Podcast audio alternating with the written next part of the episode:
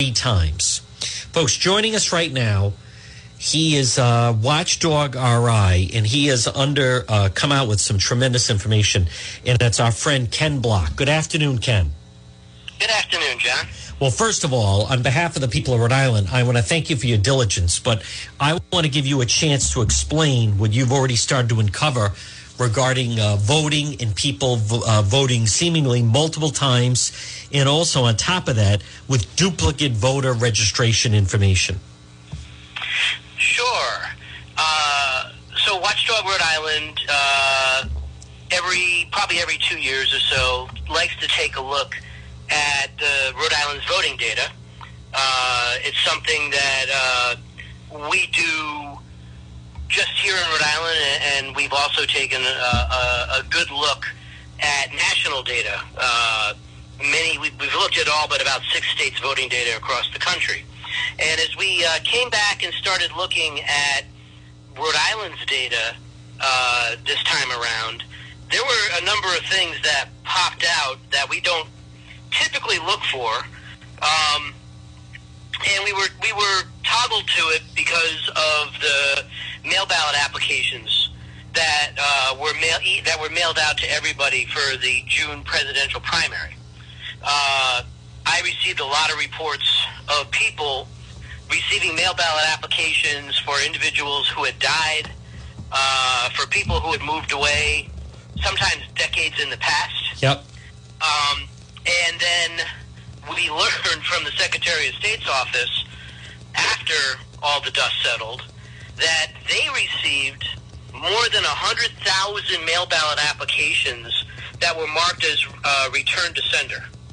Uh, those those mail ballot applications were mailed out to people at addresses that were not deliverable. So, on top of that, I believe there's another 100,000 registered voters in Rhode Island who also no longer live here or who are deceased. Um, but the mail service delivered those mail ballots anyway. So they never came back to the Secretary of State as undeliverable. So they're admitting there's 100,000 uh, registered voters on our rolls who should not be. Uh, I believe there's another 100,000, and, and I have some data to back that up. Uh, prior to the, for any voter who was registered to vote prior to 2012, we took a look uh, at those voters, and there were, I can give you the exact number. Give me one second. Okay, folks, again, we're um, speaking with Ken Block. Go ahead, Ken. So, uh, when, when, we, when we looked at the uh, voters who registered to vote prior to 2012, there's about 179,000 of them who have not voted in any election since the 2012 election, including the 2012 election. So there's 179,000 voters who have been registered to, who have been registered to vote long enough to have voted in the 2012 election and all subsequent elections, who have not cast a ballot uh, in any of those elections. And then on top of that, there's another 35,000 or so voters who registered to vote between the 2012 election and the 2014 election who have not voted in any election from 2014 until now. So there's more than 200,000 voters, registered voters, who have not voted, uh, you know, in any recent election whatsoever. And that matches up to the undeliverable 100,000 that are undeliverable. And that's just a little bit of supporting information for why I believe I'm really right that there's another 100,000 that should come off. Now, let's think about that. There's 800,000 registered voters in Rhode Island. 200,000 of them, if I'm right, have no business being on the rolls because wow. they're either dead or they've moved away. So one out of every four vote registered voters in Rhode Island should not be. And I'm pretty confident uh, in that call based based on the data that we've looked at. So that was one of the big things that's come out. And, you know, what this shows for sure is that we've had decades of secretaries of state that have not done a good job in managing our voter registration data. Because this stuff isn't hard, right? It's not hard to, to figure out when somebody moves away.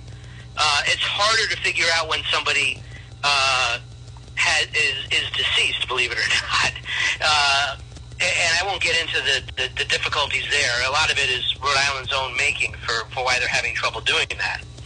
But, you know, we found 2,000 dead registered voters who were able to vote in the 2018 general election. 2,000 dead oh. registered voters, and one of them actually cast a vote. Wow. And Ken, can you repeat that? Can you can you repeat that number? It must have been Lazarus. Can you repeat that number again of one in how many Rhode Islanders that is voting is probably is in uh, that's name is on there is ineligible to vote? Yep, probably one out of every four.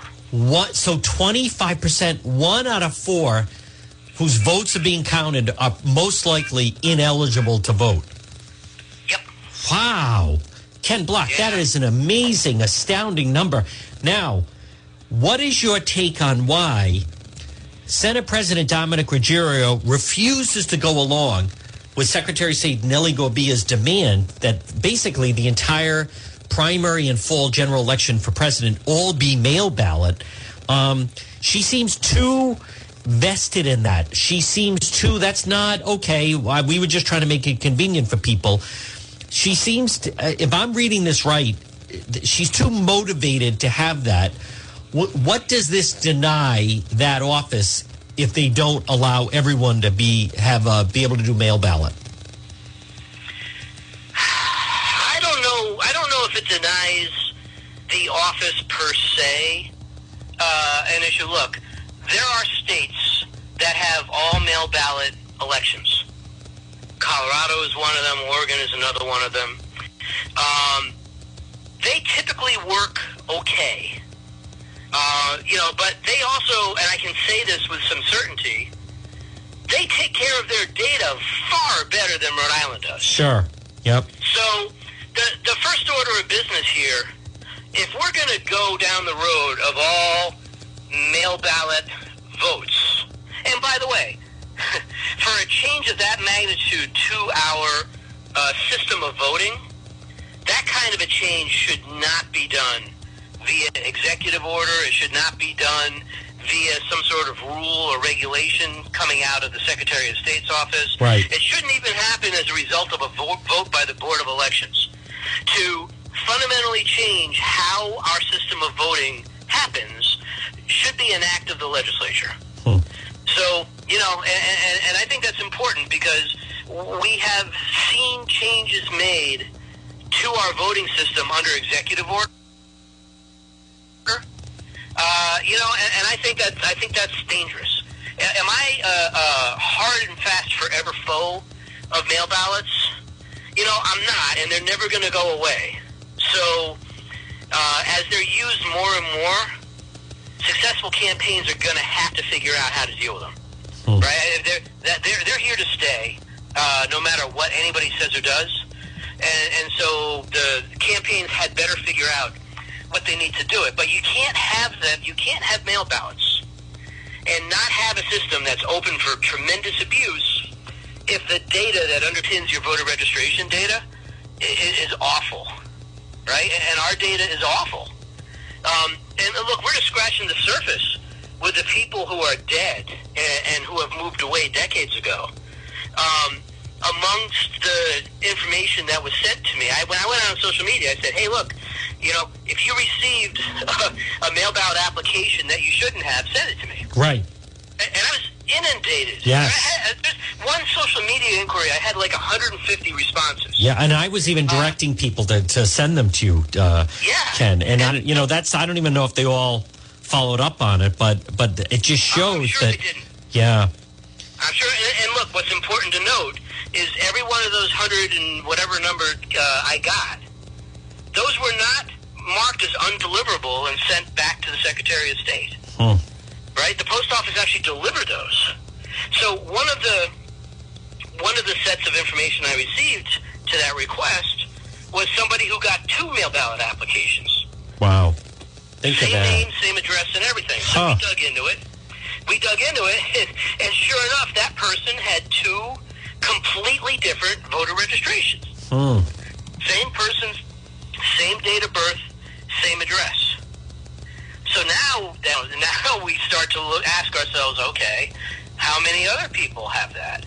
And so we looked for that situation, and we found 200 people Wow. who uh, had duplicate voter registrations for the same person, same name, same birth date, uh, and same address. Hmm. And it turns out one of those 200 people actually voted twice in 2018. They cast a ballot in person, and then they also cast a mail ballot.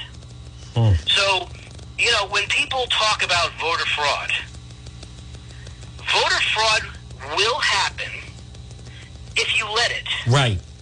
Right? That's right, Ken if Block. Your, if your data is bad, Yep. right? And, and and we found tens of thousands of people who have voted twice in different states. So Right. we, we have people who voted in Rhode Island, Yep. and they also voted in some other state in 2018. Right. So, and that happens because we don't have a national system to prevent it from happening. Hmm. right? So every every state maintains its voter registration data without coordinating with any other state. So yeah, there's a gigantic uh, opportunity for duplicate registrations to be out there for the same person in different states. And you know, up until we started looking at this in 2016, I'm not aware of anybody who was really looking to see if people were casting two votes in two different states. They're not, is the answer. And certainly not Rhode Island, so- Ken Block. Well, Rhode Island doesn't look. The finding duplicate registrations is one of the simpler things you can do Sure. in terms of making sure your data's okay. Yep. And to have found 200 duplicate registrations, which were active in, in late 2019. Okay, the, the the version of the Rhode Island's voter data we're working off of is is uh, December of 2019 when we got it. Those 200 duplicate registrations, most of them were uh, active and part of the 2018 general election. Hmm. So they've been out there for more than a year, Yep. Right? How is it we aren't finding that? Right. And and though if, if we raise this issue, I think before the presidential primary, but probably not long enough before the primary for for the Secretary of State to have taken any action. So those 200 duplicate registered voters could have been casting ballots in the presidential primary Yeah, Ken, I. I don't see, uh, I, I also don't see any preventive measure of, if you go back to 2018, that someone could have voted by mail and then also gone and voted at the polls. I, I just don't see it because I also, I don't think we, we haven't, they say that they haven't found one person that did that, but they're also not looking for it either. Right. Well, so I'll tell you something that uh, I don't think anybody knows in Rhode Island except for the Secretary of State's office and me. Yep. Um, the Rhode Island participates in a uh, multi-state uh, effort called ERIC, Okay. which is a consortium of states where they pool their voter registration data together uh, to try to get at the du- you know duplicate registrations and that sort of thing. So, you know, I, I, on its face, it sounds like a really good thing, and Yep. uh, when it works, it actually is a really good thing. Uh, but now Eric was finding duplicate registrations, but they made a, a very strong point of refusing to take the next step and looking to see if those duplicate registrations also had votes attached to them. So they had the data, they had the capability to look for the duplicate votes, but they did not actually do it. Hmm. Well, that changed in, in late 2019, and states had the option, who participated in ERIC, to have ERIC look for duplicate voting as well. Uh, and I started, you know, I follow this stuff closely around the country. Sure. And I saw some press releases from some other secretaries of state that they had received from Eric, in some cases, hundreds of duplicate votes uh, for them to research where that secretary's uh, state saw the vote on one side and that person cast a vote in some other state as well. Yep. And, and by the way, those other states were restricted to eight states. Hmm. Okay, because those are the only ones who who uh, said that they would participate. Rhode Island was one of those participating states. So I never saw a press release. I called over to the office and I asked them if I missed it, and they said no.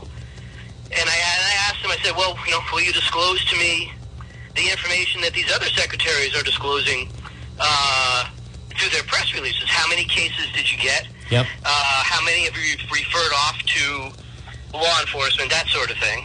And what they told me was that they, they referred one case out to law enforcement. Hmm. Wow. Now here's here's what's interesting though. they, they referred the case to law enforcement. So Rhode Island has has some crazy elections laws. They they did they really they have some laws that are just head scratchers. And one of the bigger ones for me is a one year statute of limitations Yes, that's on right. any voting crime. Yes. Okay? So when I was communicating to the Secretary of State about this earlier this year, they told me they referred the case out to the Attorney General's office, who is going to look at it and say, I can't do anything. The statute of limitations is expired. That's right. Wow. Now, they should have referred it to the U.S. Attorney Yes. because duplicate uh, voting crimes federally have a five-year statute of limitations. Wow.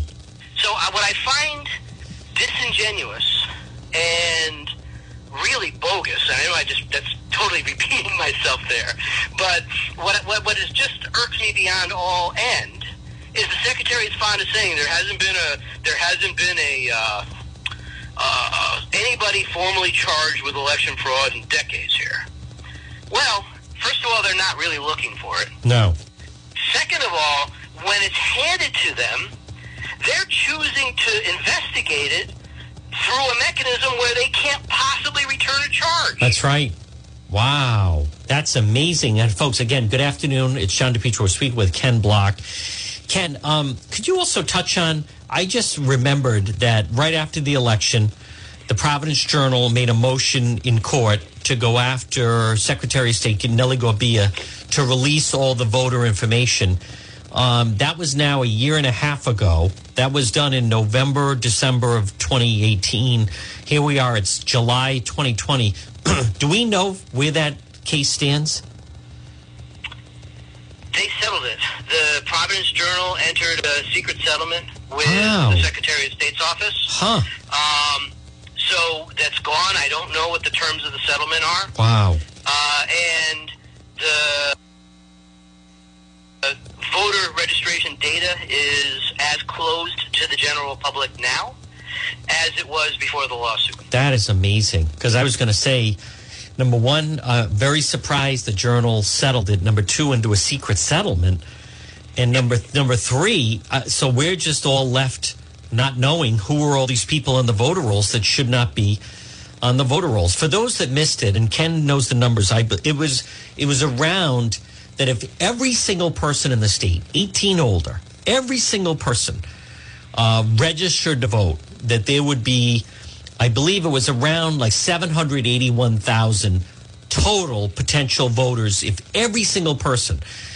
Uh, instead, according to the census, there were 450, I think.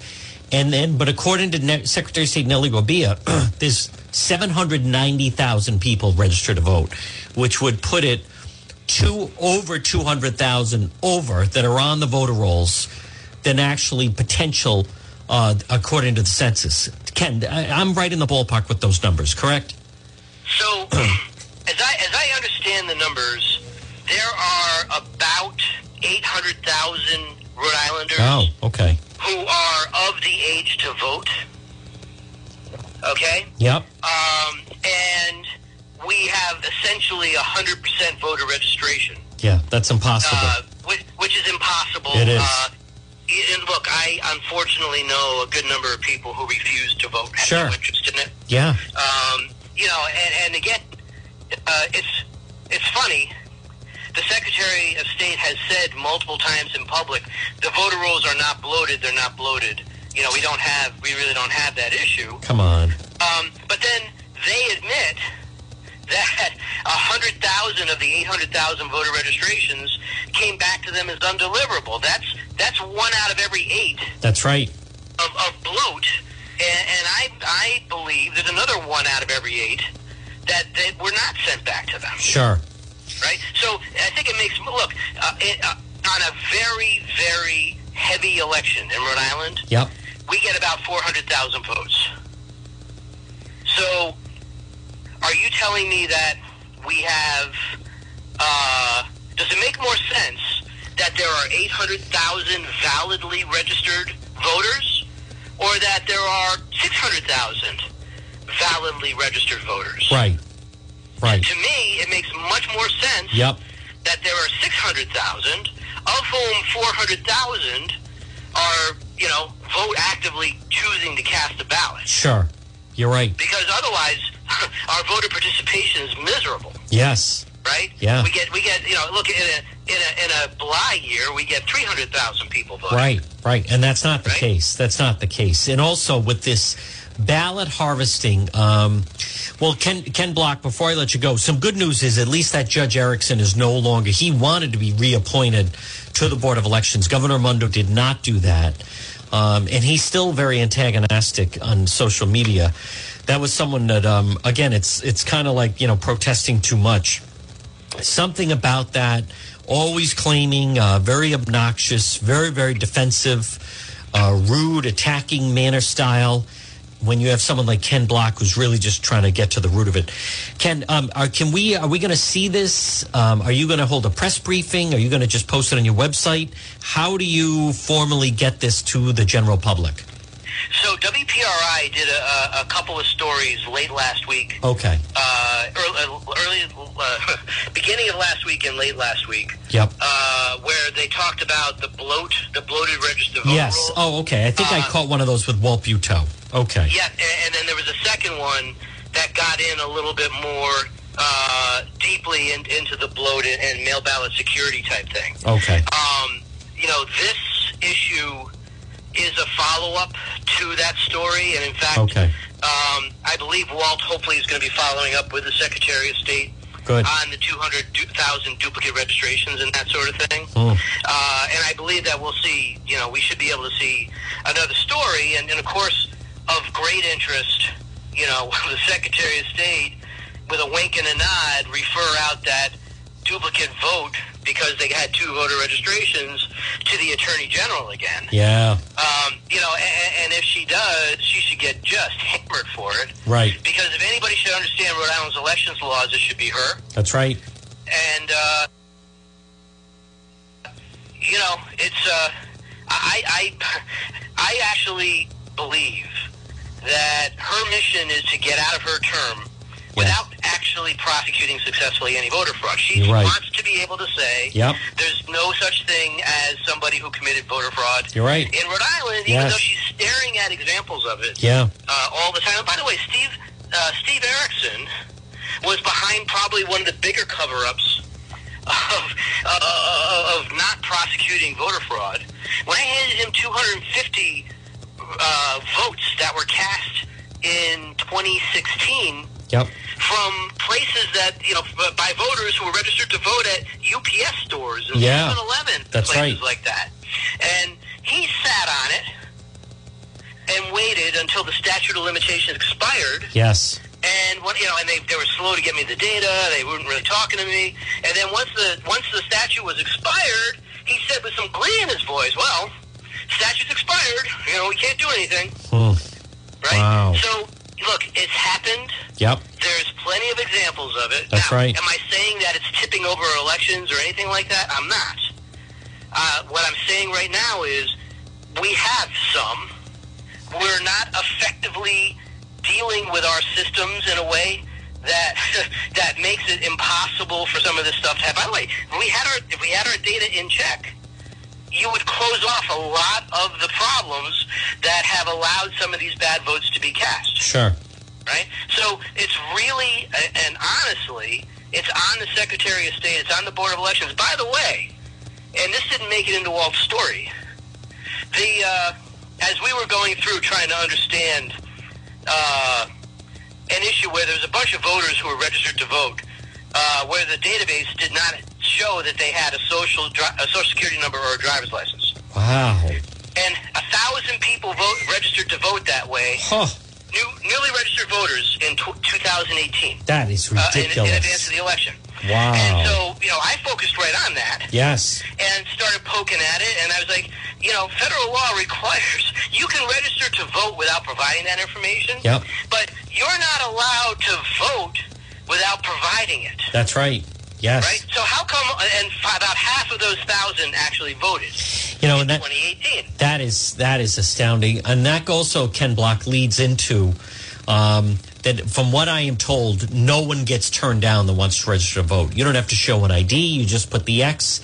If you, if and especially when the campaigns go out to register, quote, new voters, they don't turn down anyone. It does not matter. It's never challenged, and there's no one even to look to see if Ken Block is there and said, "Yeah, uh, I live at 14 Main Street, and I'm not going to give you my uh, social security number or anything like that." You put an X, then that that's it. That's good enough for them. They don't challenge it, and then the campaign has that, and then they make sure that the vote comes from Ken Block that lives at 14 Main Street, even though Ken Block may also have registered to vote in three other different cities or towns. Yeah, I haven't seen, I haven't seen too much of that. Uh, you know, in terms of same person, you know, that I can confirm that it's the same person Well, in but the different places. the 1,000 though, you're saying those are people that did not provide a birth certificate or social security?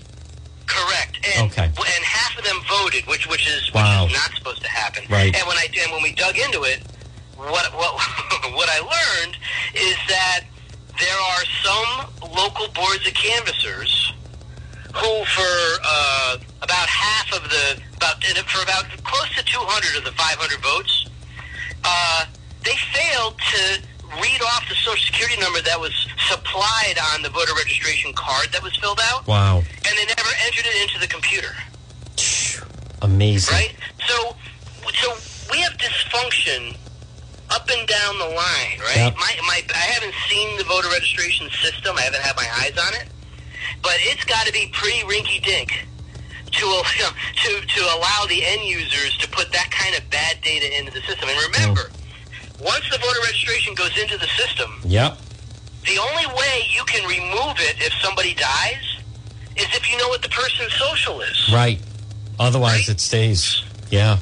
So we're creating all kinds of downstream problems Hmm. by running it, you know, the, the way that we're doing it.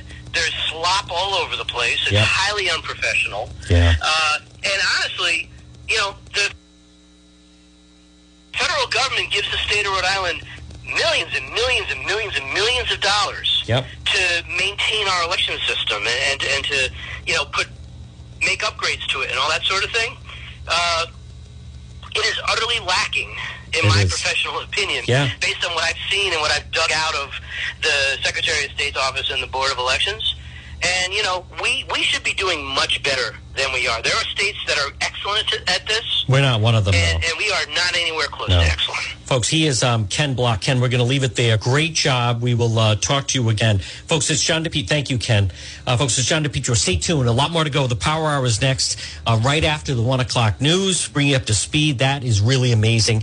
And a lot more to go on this Monday. Again, we're going to break for the 1 o'clock news. Uh, the John DePetro Show continues next hour, AM 1380, 99.9 FM. Right now, it's 1 o'clock.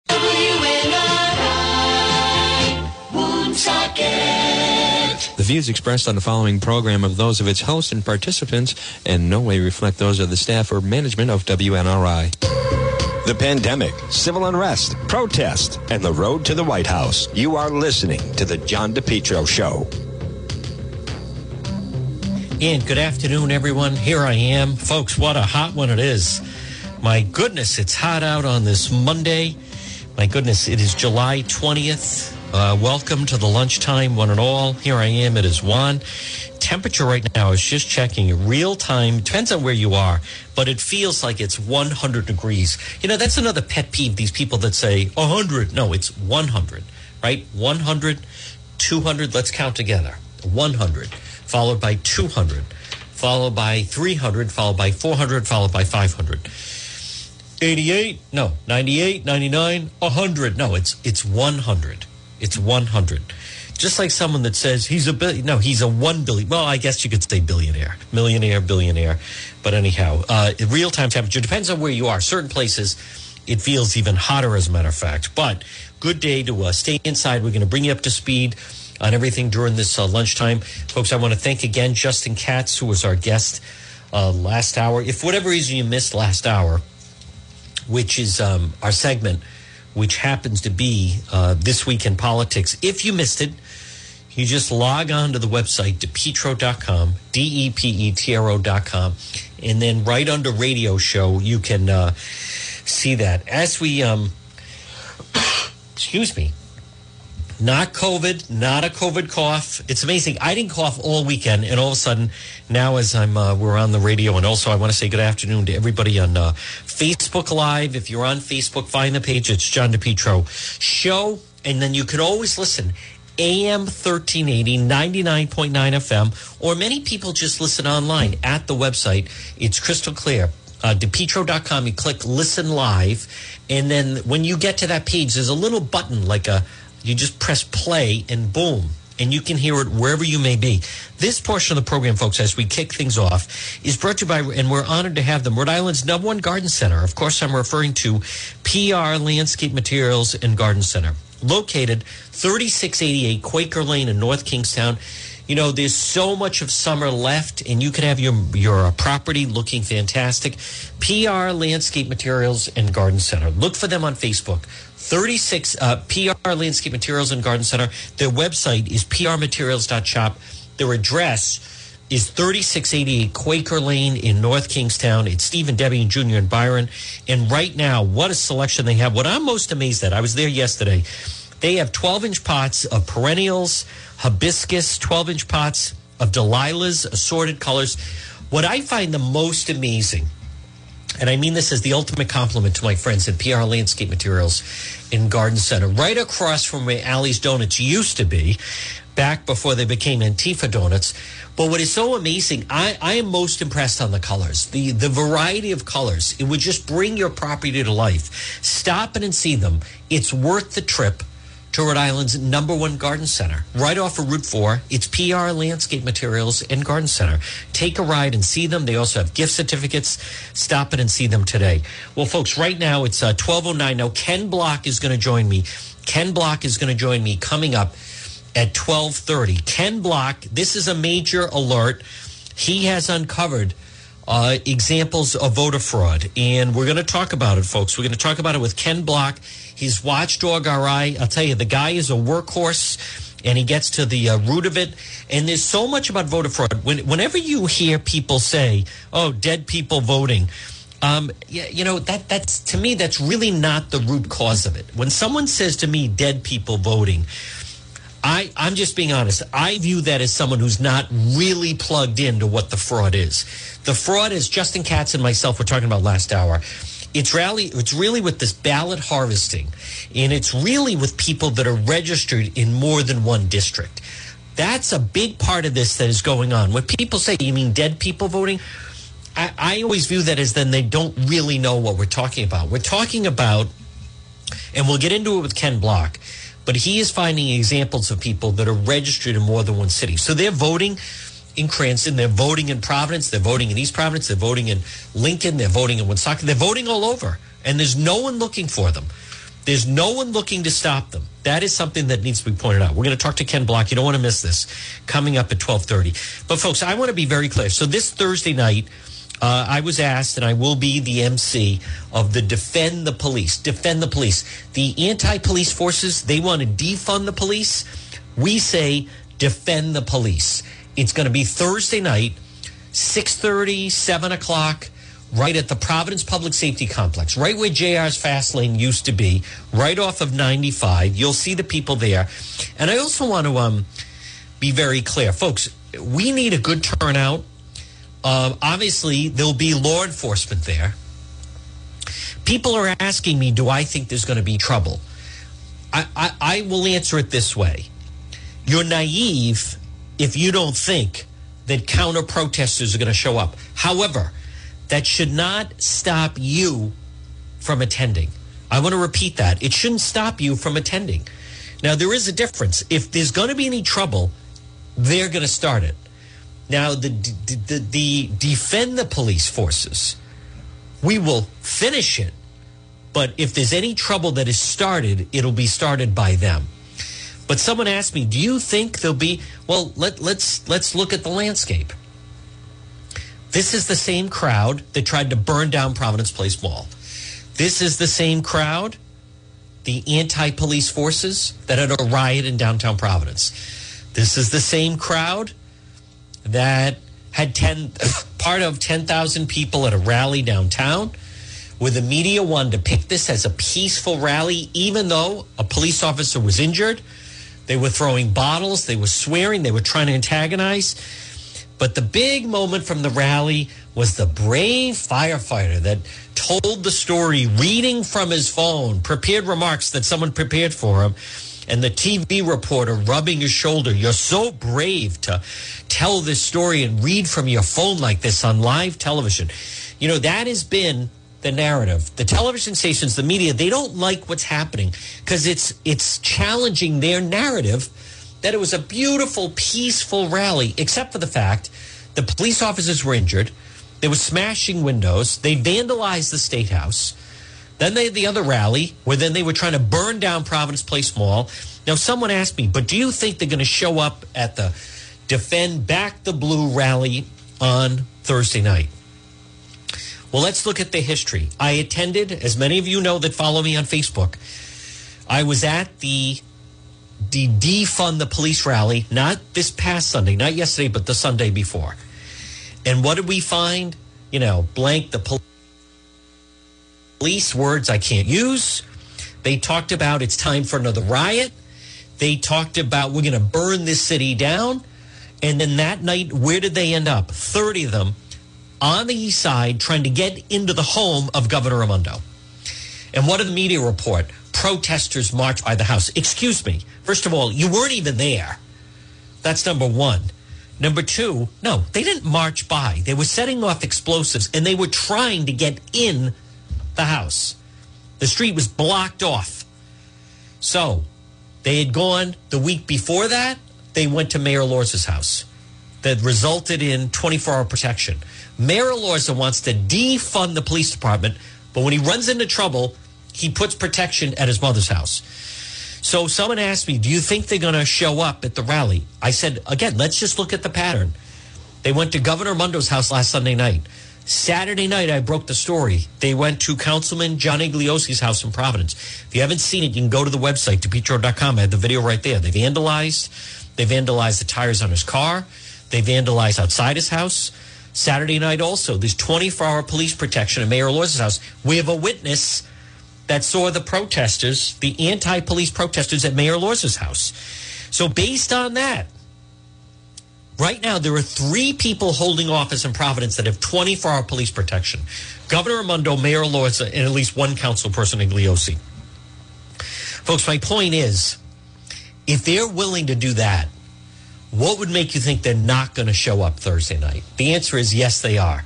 And as someone that has been covering them, I'm going to tell you something different than what the media has been reporting to you. As someone that has now been following and dealing with this crowd since late May, early June into late May, I have been going to these protests. I've been going to these rallies. I, I have anyone that has seen it has been harassed and threatened. Um, the crowd, I did went to the defund police rally that was downtown at Burnside Park, where that Aaron Regunberg was there, amongst others. Uh, this crowd that goes, the crowd that was at Governor Raimondo's house, they also show up at press conferences now. One of them was at the Mayor Elorza's Reparations press conference that he held last week? Let me tell you something. This crowd, they are rude. They have, by the way, they are predominantly white. They're black and white. So this is not a racist statement I'm about to make. This is not racist. They're predominantly white. It goes about 70 30, black to white. But they are rude. They are, a lot of them are criminals known to law enforcement. They think nothing of getting arrested. They've been arrested a half dozen times. They have no respect for themselves, for their neighborhood and community. So they certainly don't have respect for me and you. There are anti police forces. They have been trying to get rid of the police for quite some time. And this is the same crowd, by the way, that last summer was at the Wyatt Detention Center in Central Falls. Now, if you saw my coverage when I went to the defund the police rally, it was last Sunday, not yesterday, last Sunday at the Rhode Island State House. I put the camera right there on the closest thing to Antifa in Rhode Island, John Brown Gun Club. Now, they're armed. They they carry, they have weapons. A lot of them have different types of weapons, you know, sticks and bats and clubs and things like that. These people, if you remember from the grand jury at the Wyatt Detention Center, the reason why that correctional officer was not charged is there were people that were armed in the crowd. So they're a little bit off to begin with. So Thursday night, I, I would be unbelievably surprised if they don't show up. But folks, we can't be intimidated by these people. They don't respect the law the way that you and I do. They certainly don't respect the police. They don't respect the neighborhoods. You know what? Let's just be honest. They don't respect anything. They don't respect authority. They are, you know, the, the, the mindset that is going on right now. There, there's a new store that has um, campaign gear, if you will, for the Trump campaign in uh, in Smithfield. And there's a story about it, and I have it posted on my Facebook page, and I'm going to talk about it a little bit next hour. But it's starting to become, it's like almost acceptable that people are calling up, and there's there's the, the, the restaurant above it, and then the store. There are people calling up threatening the restaurant because their sign is above a Trump for president campaign store. And it, it is seen as acceptable. Now, that night at Governor Mundo's house, those people that were trying to get into the house, that's attempted breaking and entering, that were causing a commotion, that's disturbing the peace, that were setting off explosives, that's violating the law. They vandalized a police car. There were a host of reasons of why those people should have been arrested, and no one was arrested. It was the same thing. The first rally at the State House, they smashed the doors at the Rhode Island State House, and no one was arrested. They have videotape of that. They know who did that. See, when you start to tolerate vandalism, when you start to tolerate law breaking, well, that crowd is just going to push it about as far as they can go, without question. So, but I will be there Thursday night and you you have to be blind. And I know the people organizing the rally said, "Well, we had a rally in Warwick and there was no problem. We had a rally in North Providence, there was no problem. We had a rally in Lincoln, there was no problem." Listen, this is different. None of those places have had protests. Where have the protests been? In Providence. Where do the bulk of this crowd live? I'm not saying all of them, but they gather, live, and they're active in Providence.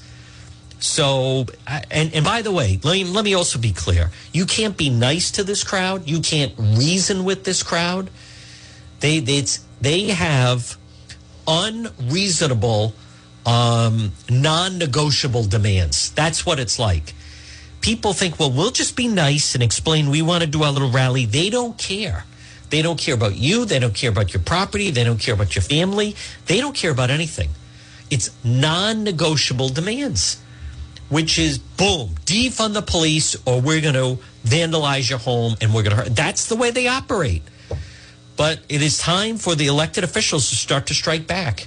And I applaud that John Igliozzi for speaking out.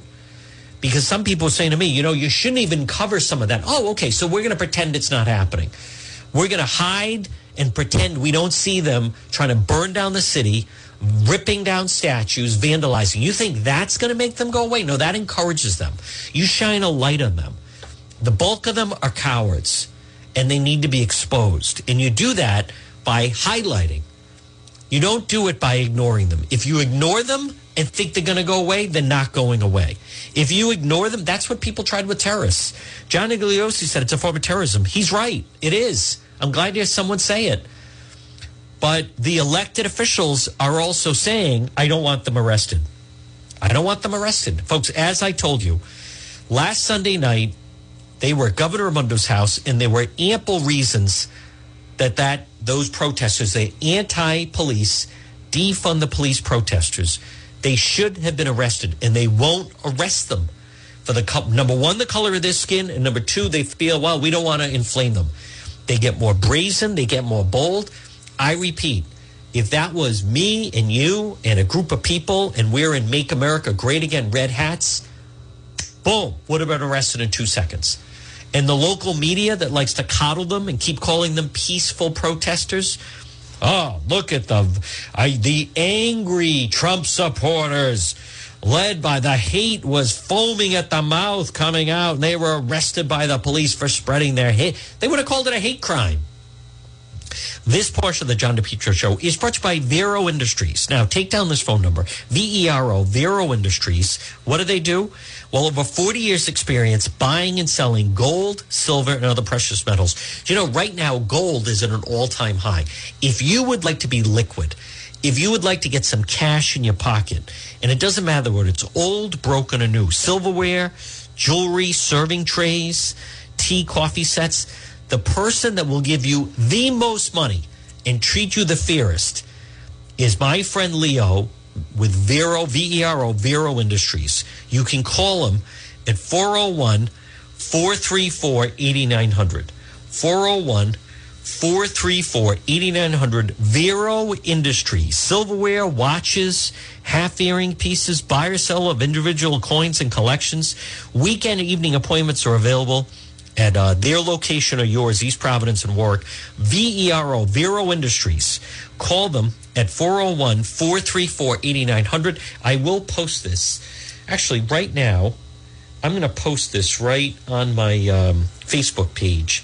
Vero Industries. Folks, Leo, I'll tell you, he is the real deal. He will treat you fairly. And he will, I'm going to post their, um, post them right now he will give you the mo- most money for your gold and silver. Vero Industries. Contact Leo today. Good. There it is. All right. I just posted it. Oh, just posted it. Vero Industries. 40 years experience. Call them. You want to be liquid right now. Why not? 434 8900. 434 8900. So, but someone needs to speak out. Uh, and again, we, we are going to talk with Ken Block coming up at 12.30 folks and, and there's no governor raimondo press briefing today. The raimondo press briefing is now wednesday uh, once a week. Now and some other people if you would like to ask me, me ask a question i want you to understand that things happen in real time. You don't prepare a question on a monday for a wednesday press briefing. Let's see what happens between now and then. So people i hope you ask governor raimondo about well you, you don't get 10 questions those that have watched it. Uh, you're lucky if you get two. Um, I still disagree with the beach situation. I still disagree with the the uh, this business of closing um, the parking lots at the beaches. But from what I understand, it was still crowded. Something to watch is how Governor Raimondo is going to react to these other states with the virus, because she had wanted everybody back in school on August 31st, and I, I don't see that happening. We'll find out. We still have a long way to go, by the way. We have a long way to go. I don't think they're going to know until mid month, next month. But you already, and there's a variety of different reasons. It's not unfounded. And I know many people are saying, yeah, but the kids don't, it's, it's not so much about the kids. It's, it is a problem with the teachers. It is a problem with the teachers, and that's a reasonable, fearful thing. I don't understand there isn't more out of the box thinking of the virus uh, disperses if you're outside. The virus does not spread as easily if you're outside. I don't understand why September, October, better part of November, they don't try to conduct class more outside at certain schools that can do it. So not everybody's school can. Now someone's going to say, yeah, what if it's 100 degrees? I mean, all right, It is today, but how many days do you really get like that? And if it was going to be too hot to be inside or outside, even, even if you set up tents on the property of the school, um, all right, so then that's a day to do distance learning. It's not going to be 100 degrees or 95 degrees the entire month of September. God, these people that thrive on like the exceptions, I don't understand. This portion of the program is brought to you by It's My Health. Now, listen, you want to stay healthy. It's My Health. Marie has this tremendous store, 1099 Mendon Road in Cumberland, northern part of the state. You can call her at 305 3585. Stop in and see Marie. I'll bet so many of you have always driven by. I'm holding up the photo to everyone on Facebook Live, that old white church on Mendon Road. Well, now's your excuse to pop in and see Marie. It's called It's My Health. And inside, vitamins, herbal remedies, trusted companies, local products like the fabulous antioxidant acai berry. All you need is a shot of this a day to stay nice and healthy. Stop in to It's My Health located 1099 Mendon Road in Cumberland. You can call her at 305 3585. Inside vitamins, herbal remedies, trusted companies, local products, over 250 bulk herbs, teas, and spices that can be purchased by the ounce, plus box herbs and teas, and hemp and CBD products. Stop in, say hello to my friend Marie. Listen, because it's your health. And she has a full wall of ingredients that are healthy for you that you could include into, you know, various things that you're cooking. And number one, the flavor is great. But number two, it's good for you, such as mushrooms and other things like that. It's My Health, 1099 Mendon Road in Cumberland. Now, Ken Block is going to join us momentarily, Watchdog RI. And the reason I asked uh, Ken to uh, join us is the information that he is finding. Um, First of all, he also asked, why is it taking some people 10 days to get virus test results back in Rhode Island? Well, I think I kind of know the answer to that. One of the reasons is the fact that as much as they thought we were on track, you now have other states that are in trouble. Florida's in trouble. Georgia's in trouble. South Carolina is having trouble with the virus. Mississippi's having trouble with the virus. Alabama's having trouble with the virus. Texas, Arizona had their the highest death toll day uh, in Arizona and obviously California. My point is the labs are backed up. So I, I, don't think it was a great idea to stop the rapid testing that they had in Rhode Island. I know they weren't fully reliable, but they were somewhat reliable. Uh, but Ken Block, Ken Block found 200 duplicate active voter registrations in the Rhode Island voter registration rolls. That means the same person at the same address had two different voter registrations. So we're going to talk to him coming up momentarily. One of these people with two voter registrations appeared to vote twice in the 2018 general election, once in person, once by mail ballot. Folks, this is why she also writes.